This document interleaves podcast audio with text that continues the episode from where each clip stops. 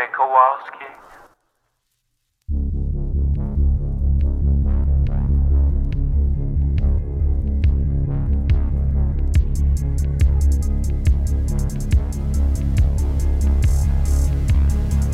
The sun is down, the streetlights are on, and you're listening to Largely the Truth with Brennan Storr.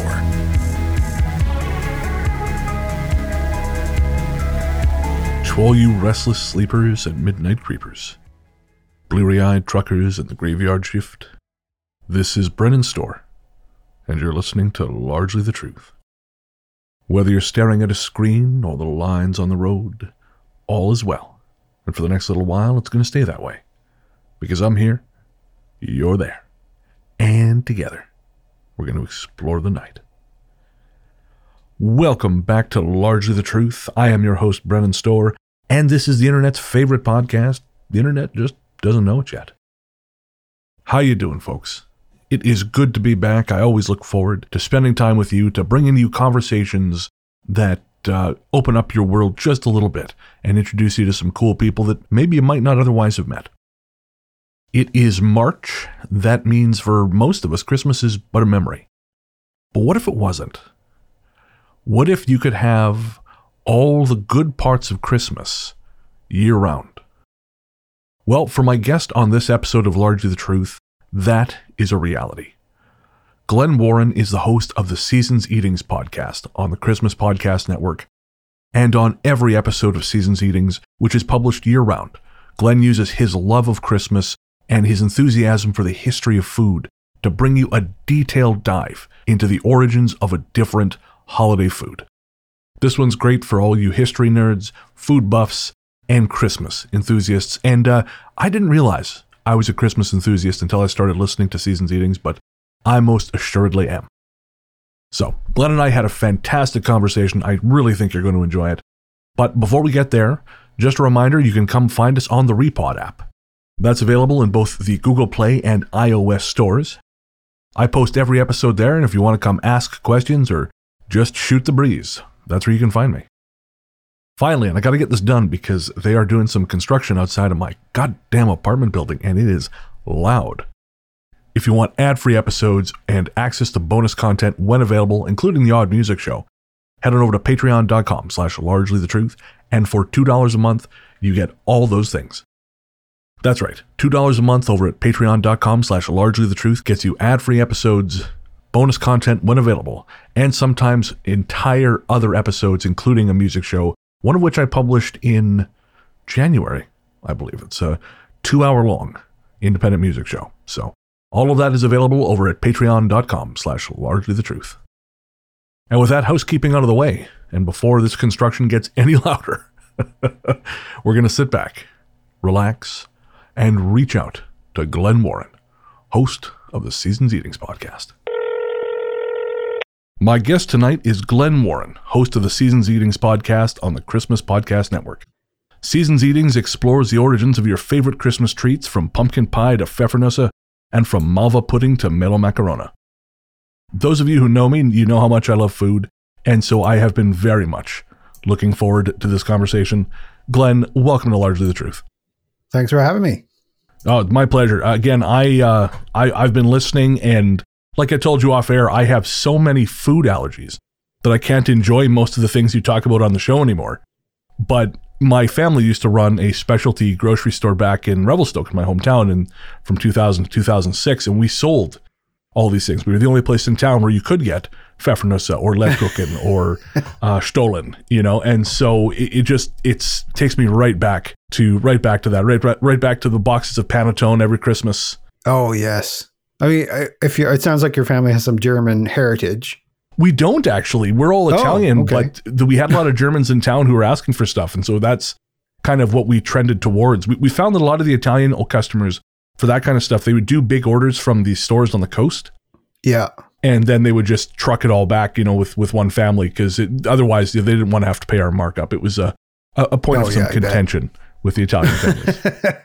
that's what I like about all the all the great foods that are available during the holidays. Is there's such a variety that you could like. I'm finding out that you can actually talk about something new every week and not even cover like the minimum of what Christmas is about for food wise. That's what I really found amazing when I started listening to Seasons Eatings because I'm when I first heard about the concept of the show, I thought, well, how many can there be? Possibly. but then, you know, again, having listened to several shows now, I'm like, oh yeah, holy shit, there is a ton of these. And each one of them has so many uh, different components which you go into and I really enjoy that the sort of the research aspect of the show you know you did you did a show on the christmas green bean casserole I know that's a huge thing in America.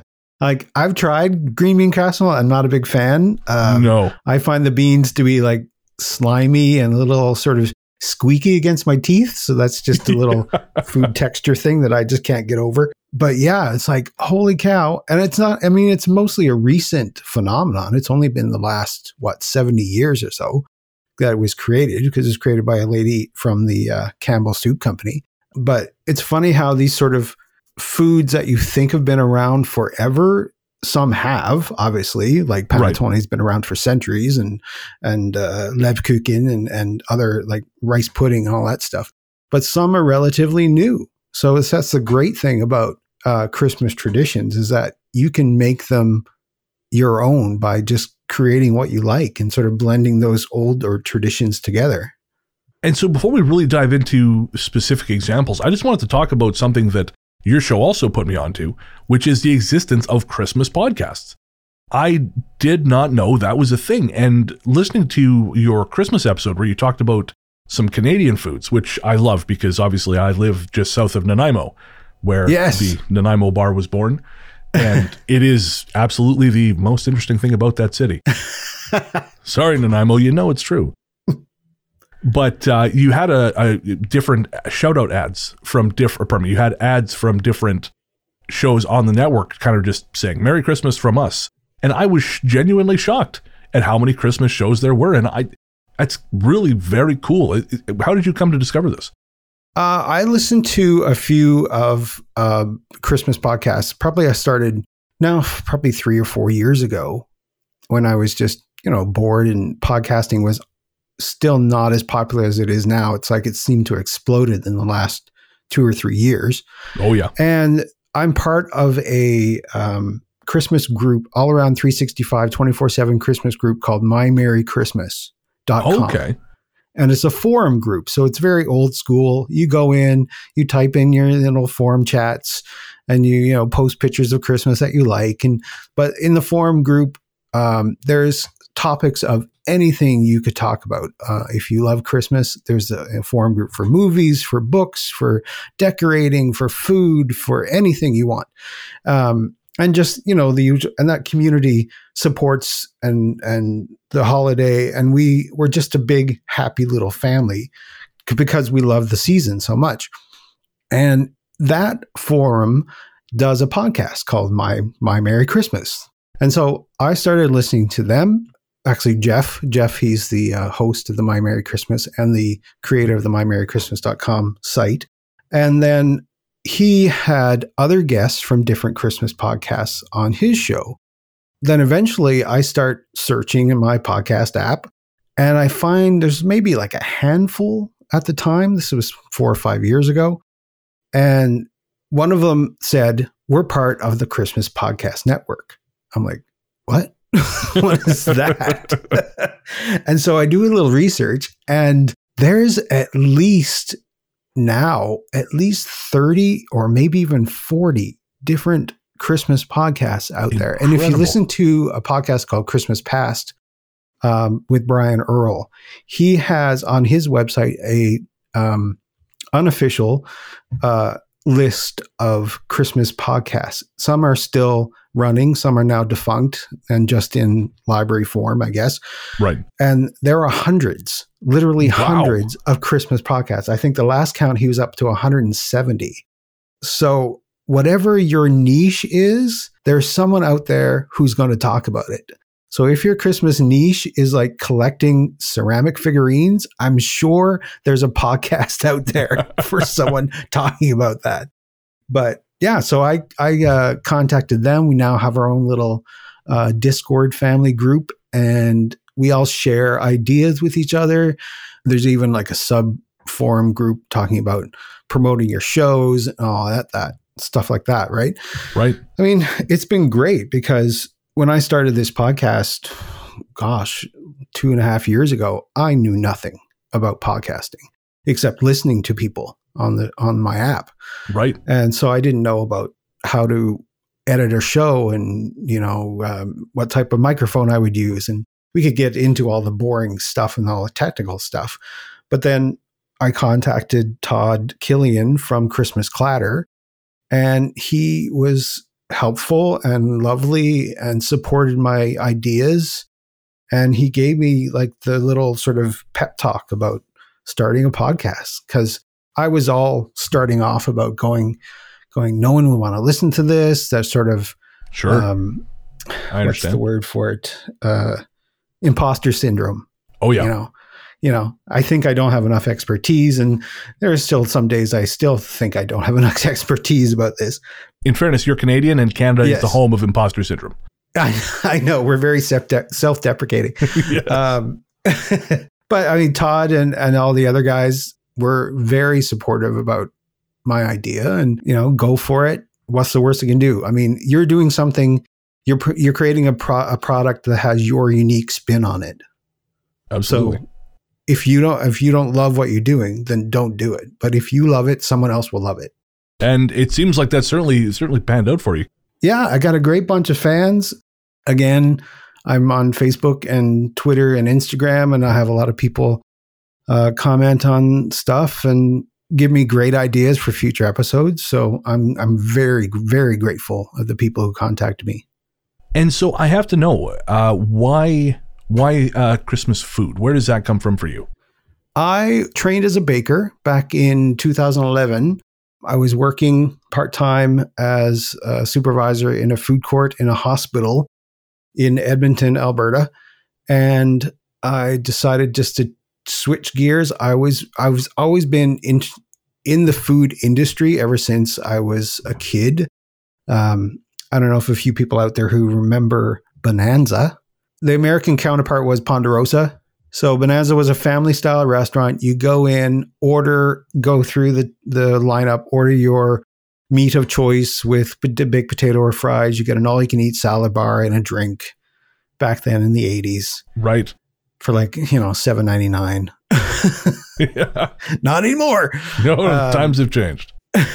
so that was my first job working there. And then I first, I went and worked for a fine dining restaurant as a sous chef. Got tired of the long nights and you know working every holiday, working New Year's Eve. So I decided to get out of that and find sort of a normal time job. Even though Right. I ended up working for a hospital, which is never closed. So yeah, I got my baking certificate from NAIT in Edmonton and finally started working for a supermarket because that's what the main training was. But Right. while I was in school, basically school was from September through April. It was a one-year baking certificate program. And we had to make all these foods, obviously, to learn how to make them for a commercial bakery. Right. So we were making fruitcake in September.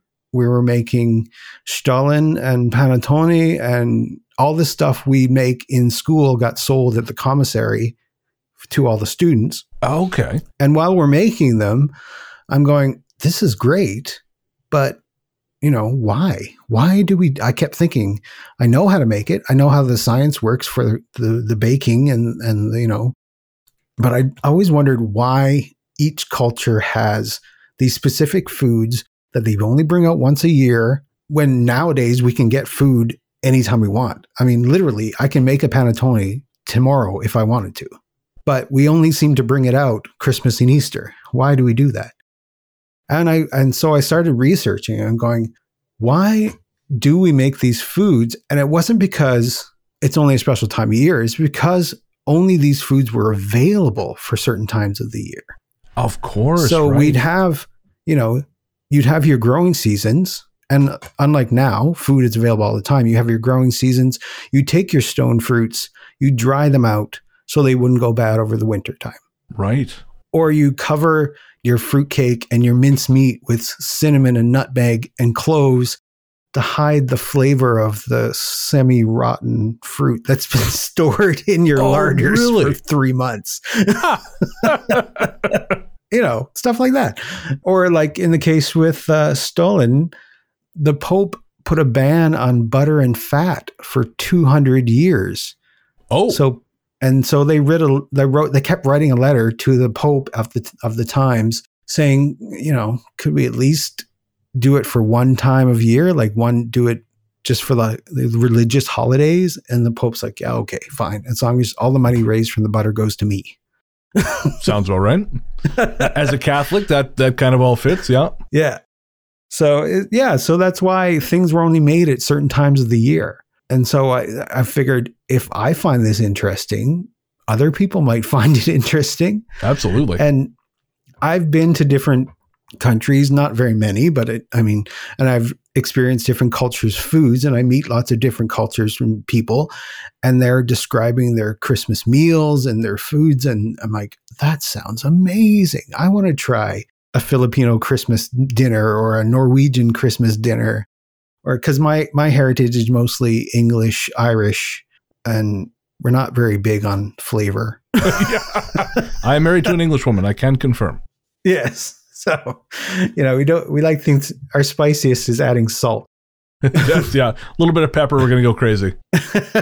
and I was raised on that. I was raised on food boiled within it into its life and, you know, falling apart once you look at it differently and yes. that's about it.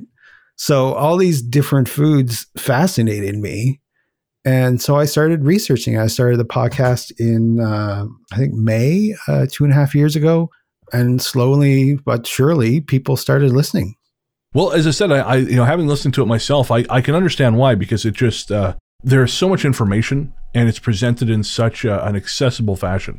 And again, like you know, I knew about the Nanaimo bar, but I had no Yes. idea butter tarts were so huge in Canada. Like I, I kind of had heard people talk about it, but especially in what in Eastern Canada, I had no idea that there were butter tart like festivals in Ontario. There's a huge festival in the summer in Ontario. If you go to any small town in southern Ontario, they will claim to have the best butter tart ever. And you can actually take a small tour that gives you stops along the way to try each town's butter tart. Cholesterol be damned. But- you know, you got to die something. Yeah, exactly. I mean, Canada is pretty rich for culture anyway. I mean, we have such a varied myriad of, of different cultures here, especially French Canadian. We have tourtière for Christmas. Uh, Right. We have like king cakes that's coming from the New Orleans tradition. And um, What's a king cake? king cake is a basically an epiphany cake. So epiphany is the basically January 6th to 12 days after Christmas Right. Where uh, you would take a cake and put a little. Nowadays, you would put a little plasticine or plastic baby in the cake, and then whoever gets the piece with the baby is considered king of the day. Back in the in the old days, they used to put like a bean or a pea, a dried pea, and who would ever get that would be the king of the day.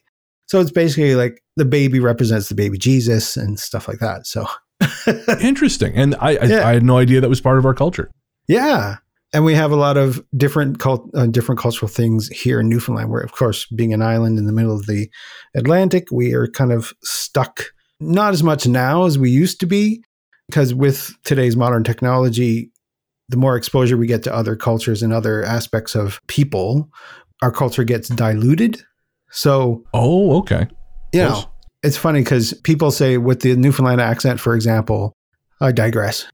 I took a few linguistics courses in school, so I'm going to digress. Sure. Um, accents change from the mother country because influences always go in and out of the mother country. So once a facet of that country break off from the original accent, it, it mostly stays the same without any influences. right. So for the longest time, the Newfoundland accent was basically an old English Irish accent from about 400 years ago until oh, interesting. like 100 years ago, where 1950s, 1940s, if you look at old NFB films, National Film Board films, you will get people talking in a very thick Newfoundland accent. And if you c- connect that to similar people of the time in Ireland and southern England, they're practically interchangeable. But nowadays, because we have so much back and forth, traveling across borders, traveling across countries, our accent gets diluted. And that's that's not a bad thing. It's just what happens. Right, yeah. And I find that's the same thing with food. So we have different cultures blending together. And so people are being prescriptionists with speech saying you have to say it this way. I'm like, no, no, you don't. I mean, I can put raisins in a butter tart if I want to. I can put chocolate chips in a butter tart if I want to. It doesn't make it better. It doesn't make it, it just makes it different. Right. I think that's the great thing about food and culture is that the more we blend it, the more interesting it beget it gets. Absolutely. And they're both constantly evolving. Yeah. Uh, so I'm curious. I, you, you mentioned that some things had surprising origins. Was there anything that you started research when you started the show that you afterwards found yourself thinking, "Oh, I had completely had this wrong." You know, my my original understanding of this thing was completely off base. I don't know about being wrong. It's just being totally unknown for one. Okay. Um, one of the things I talked with uh, Craig Kringle from uh, Weird Christmas, and I'm sorry, I'm just name dropping Christmas podcasts all over the place. That's all right. Um, little cross promotion. Uh, we talked about um, the proliferation of um, spice, basically pumpkin spice. You know, in the fall, everything is pumpkin spice. Right. You can get freaking pumpkin spice cereal and lattes and ranch dressing. I think has pumpkin spice version in the states. But at hey. this point, it wouldn't surprise me. Lip balm. But we just got to talking about the Middle Ages, and and just I started doing some research on the weird, freaky foods of the Middle Ages, because that's when the spices during the the spice trade for the between China and Europe started um, just going nuts. The Dutch basically took over the West Indies. Please don't quote me, but I think it's around the 1400s.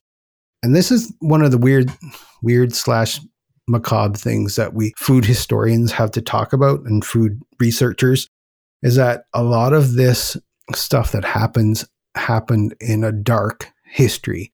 There's a lot of slave trade, there's a lot of massacres, there's a lot of I, stuff you wouldn't really want to talk about on a food podcast. yeah, fair, fair. you know, um, I can't talk about sugar and how it's influenced food in general without talking about stealing hundreds of people from Africa to work in the sugar plantations in the West Indies. Of course.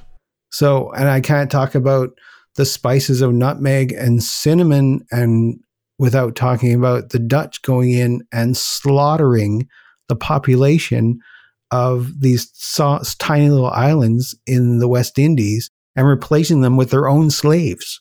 Jesus, I, so, I that one I did not know. Yeah, unfortunately, anyway, I don't dwell on stuff like that, but I still have to talk about it. So that's one of the interesting things that I have to sort of broach when I talk about food is like how do I do I really want to get the like deep and dirty into it and possibly alienate people and or do I want to you know spill the spill the truth basically and say you know we like sugar because we've enslaved thousands of people.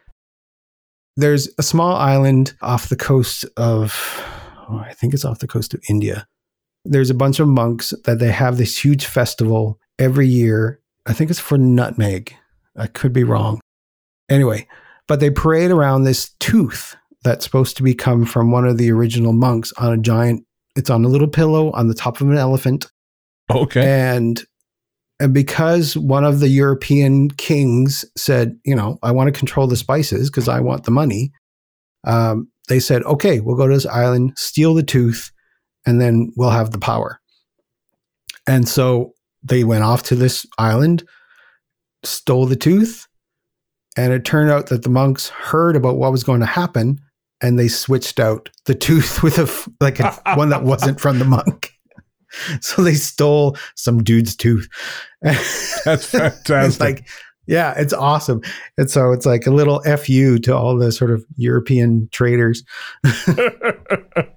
so yeah, stuff like that I find interesting, and I just I'm like, how could how could researching about Christmas spices and you know end me end me up at some tooth ceremony. that that's the wonderful thing about niche topics, man. You just never know where that's where it's going to take you. Yeah. And so again, talking about the medieval food, we'd have because Christmas was such a big festival. It's not I mean, back in the medieval times, you'd have kings and their courts and they'd have people visiting for Christmas. And it's not like they show up for a couple days and leave because Christmas basically runs from Advent, which is the end of November, beginning of December, to Candlemas, which is February 2nd. So you got people staying for like three months. Oh, man. I mean, I'm like, I'm of the mind like people, friends, and relatives are like fish. You throw them out after three days. So, yep, getting rid of our spare bedroom, our spare bed was the smartest thing we ever did. exactly. So we, I mean, you have all these people, and, and kings would have to entertain hundreds of thousands of people sometimes because, for example, um, I think it's King Richard II. He had up to ten thousand people in his court for Christmas. Holy man! So, and so you know dignitaries and royal royal people would visit and so he'd he'd have to entertain them for this month two month period three month period so the king the chefs of the time would have to come up with these elaborate dishes just to keep people interested. Right of course. You know i'm i've got all these dignitaries here. I've got to show them what i can do. I got to show them what my kitchen can do. So they'd come up with like a thing called a cockatrice where you'd sew a chicken to a pig. And oh, like, geez. I know. You'd set, there's one where they stuff a peacock, cover it with gold foil and put camphor in its mouth and light it on fire. okay. fire breathing peacock. So these are all written down in like Italian cookbooks from the 14th and 13th centuries. And there's wow. a thing called the Forme of Cury, which is basically um, the first sort of written down cookbook from one of the kings. It could have been Richard II, but I could be wrong, but I could just don't quote me. But it's just all these elaborate recipes that wouldn't exist and uh, we wouldn't know about until someone wrote them down, like figgy pudding, for example. I mean, figgy pudding was basically how to use up all your meats, nut meats, and dried fruits before they went bad.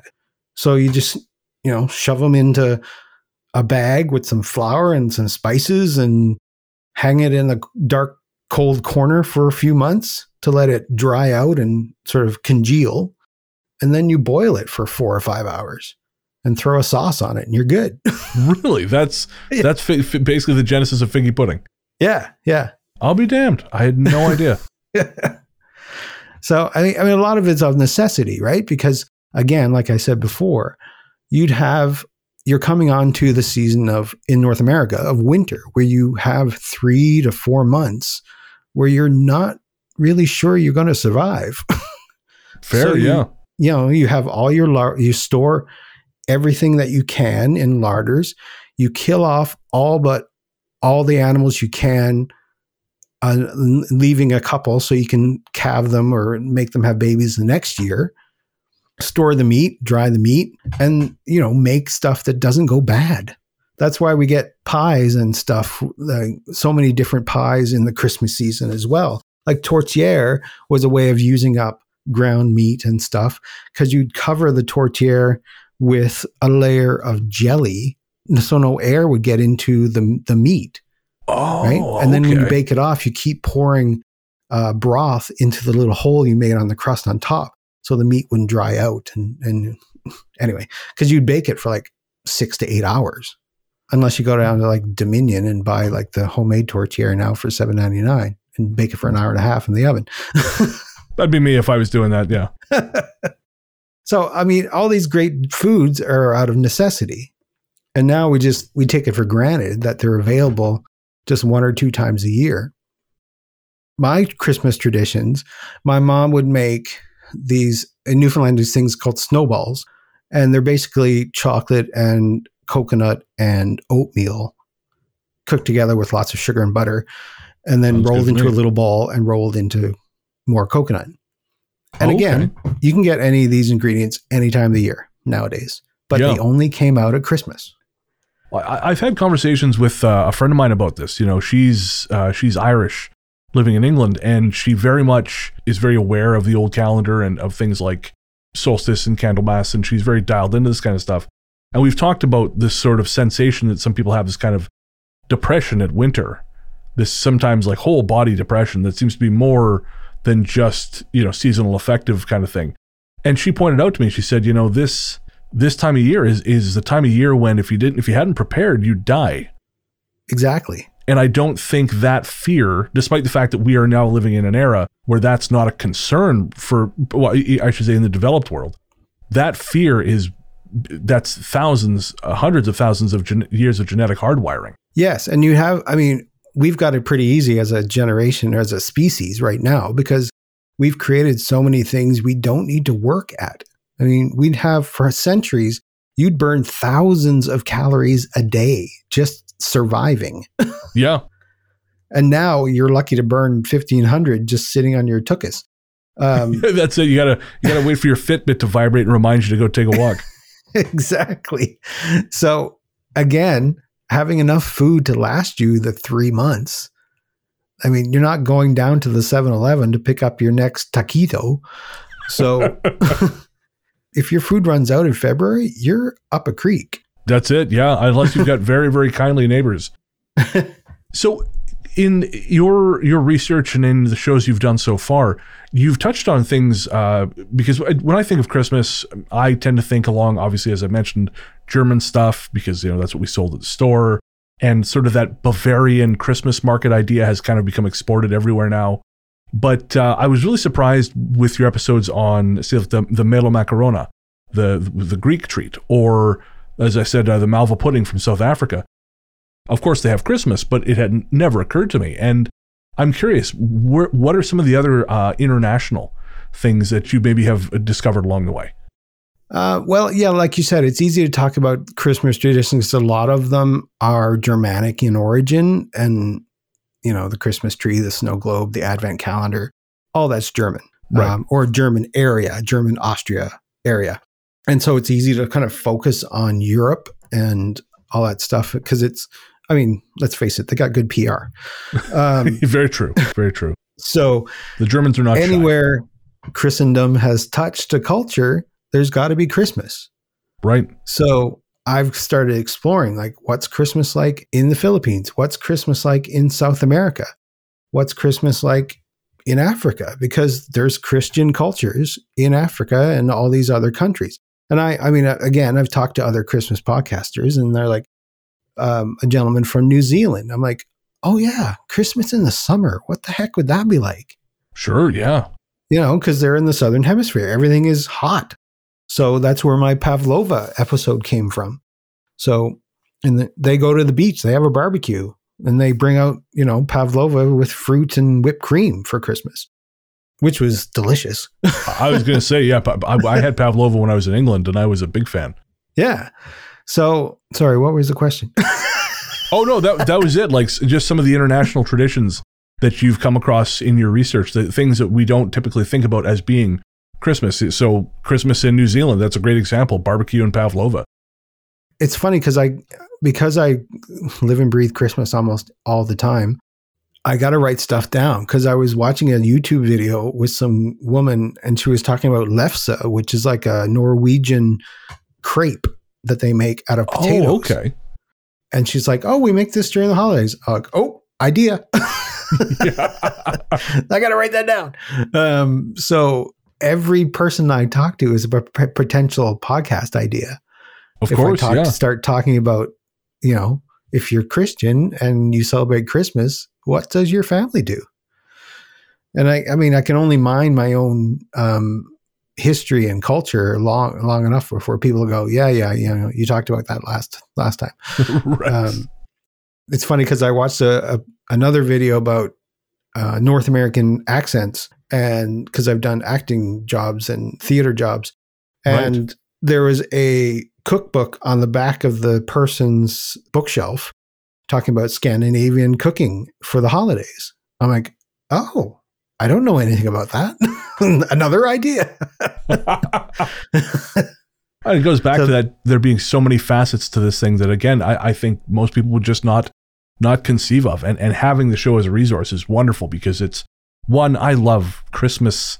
I love Christmas. Like I'm I'm not a big gift. I don't like the gift thing, but just the Yeah. the music and the smells and the lights, I love that. And so, let's say, like listening to your show, it's just this very kind of soothing sonic experience because it kind of you get you can get that sort of Christmas vibe whenever you want. Thank you. That's very nice to say. And that's one of the uh, one of the sort of ways I want to portray the show. I don't want to be the one saying, you know, this is the facts and this is how it has to be.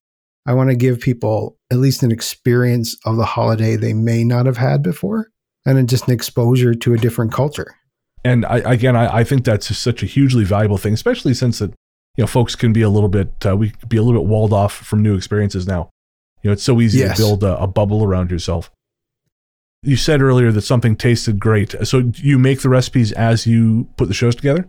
I do make some of them. Most of the time, it's more research, but again, I have uh, friends who are happy enough to let me try. Like I used to work in a bakery where one of the front end workers was from Chile, if I remember correctly. So she brought in a lot of her own family's foods for Christmas. Oh, cool. So yeah, that's one of the great things. And again, traveling around, we went to the UK, we've gone to the US, we've gone to uh, Mexico and stuff, and uh, even going to different cities in Canada and the US. There's even different cultures you can try their foods. I mean, not as much here in Newfoundland, but you know, in Ontario, I got to try Italian panettone in the little Italian district in Toronto, right? Right. I made a panettone bread pudding once. Oh, that'd be nice. It was solid. I, I, because I can't eat dairy anymore, so I couldn't eat it. But I, I, I gave it to some some friends and my wife, and yeah, apparently it was it was it was tasty. I just I love that stuff, man. Panettone. There must and- be some like vegan butter and nut milks you could use. Probably. I'm also allergic to most nuts. So Oh, it, okay. it yeah, yeah, yeah. Like I, I used to love, as I said, I used to love uh we used to get these bars of marzipan covered in chocolate at the store Yes. and just adored them. And yeah, no, me and almonds now uh, no longer no longer get along. So do you have a personal favorite? One Christmas dish that above all you think if I had to if you know someone says, What do you want? You can have one Christmas treat. What's yours? For nostalgia reasons, I'd I'd go with the snowballs because that just means Christmas, and there's so many positive memories of me growing up eating them all the time. Right. But again, I'd go into diabetic shock after a while. Um, yeah, yeah, I hear you. You know, there was there were times when I my mom would make literally dozens of them, and she would they're best eaten in the cold because they're called snowballs. So she'd put them in the freezer in a little either a Tupperware container or a little metal tin, and I would you know sneak one out and rearrange them, and so they wouldn't look like they were touched. That's just a sort of nostalgic recipe. And I think still sticking with my Canadian heritage, I mean, tourtière would be an amazing Christmas food all the time. But again, coronary disease. I eat meat pie. I just I would fall over. I get the meat sweats. I know them well. I know them well. Less as I get older, but yeah, no, I, I there were days. But it's funny because there was a Scandinavian one. Um, they have a thing on Christmas Eve. Uh, it's called, I think it's called julbord, which is basically like a buffet that you spend all day eating. And it's just mostly vegetarian because Christmas Eve to them it's mostly vegetarian and or fish dishes. okay. So so it wouldn't be as heavy. So I could live in Scandinavia for the rest of my life and be happy. I mean, I think generally speaking, that statement holds true. It seems like a pretty great place. Yes.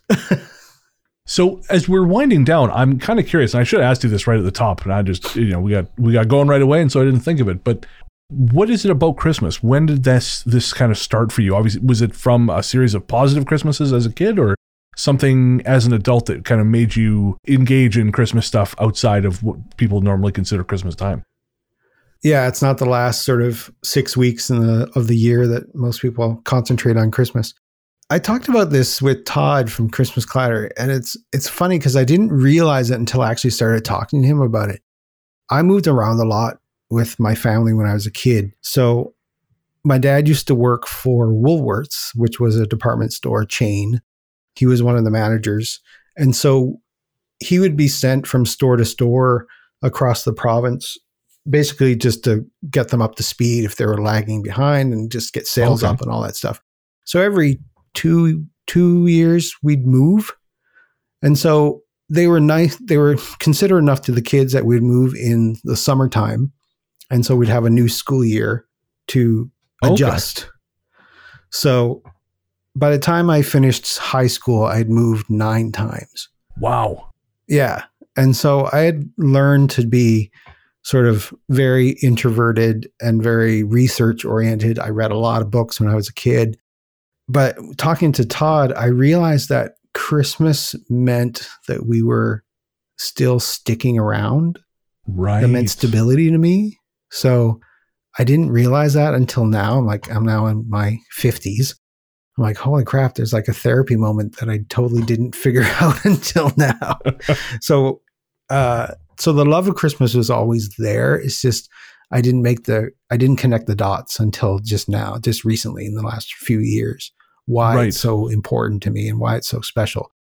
Because Christmas is special for everybody for certain reasons Sure. but to me it's always been the permanence of a location so Right.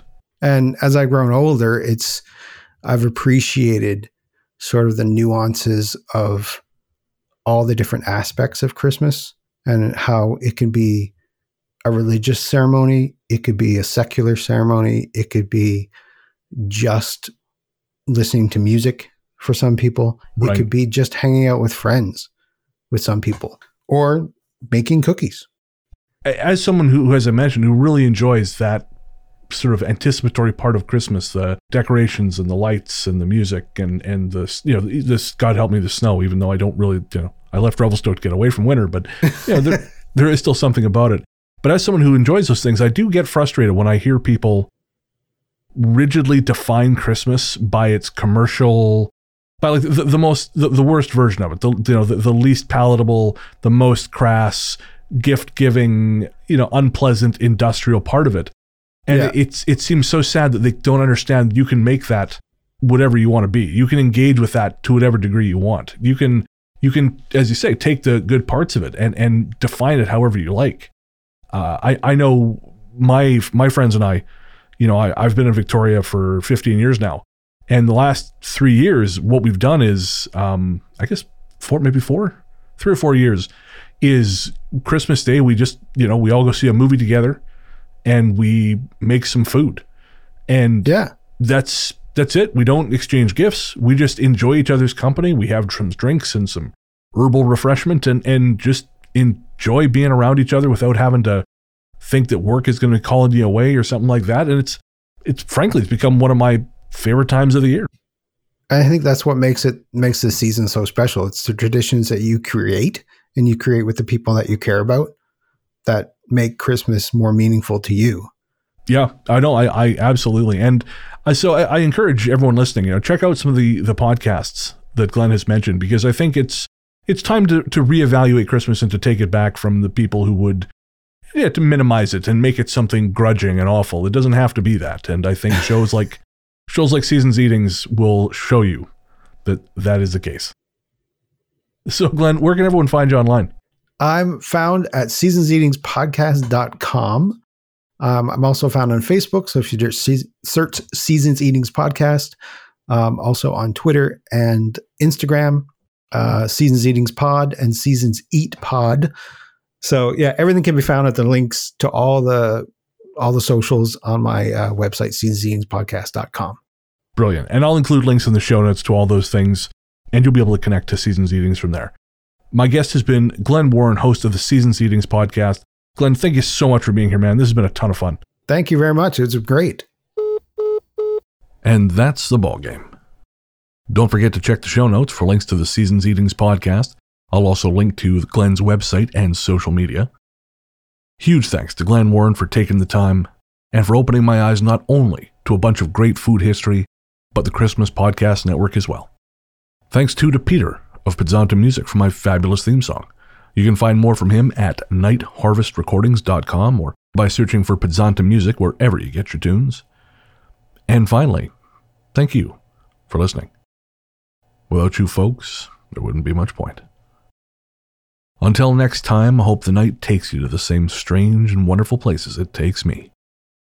And remember, if you're not sure what comes next, put a call out into the dark. You never know who's going to pick up.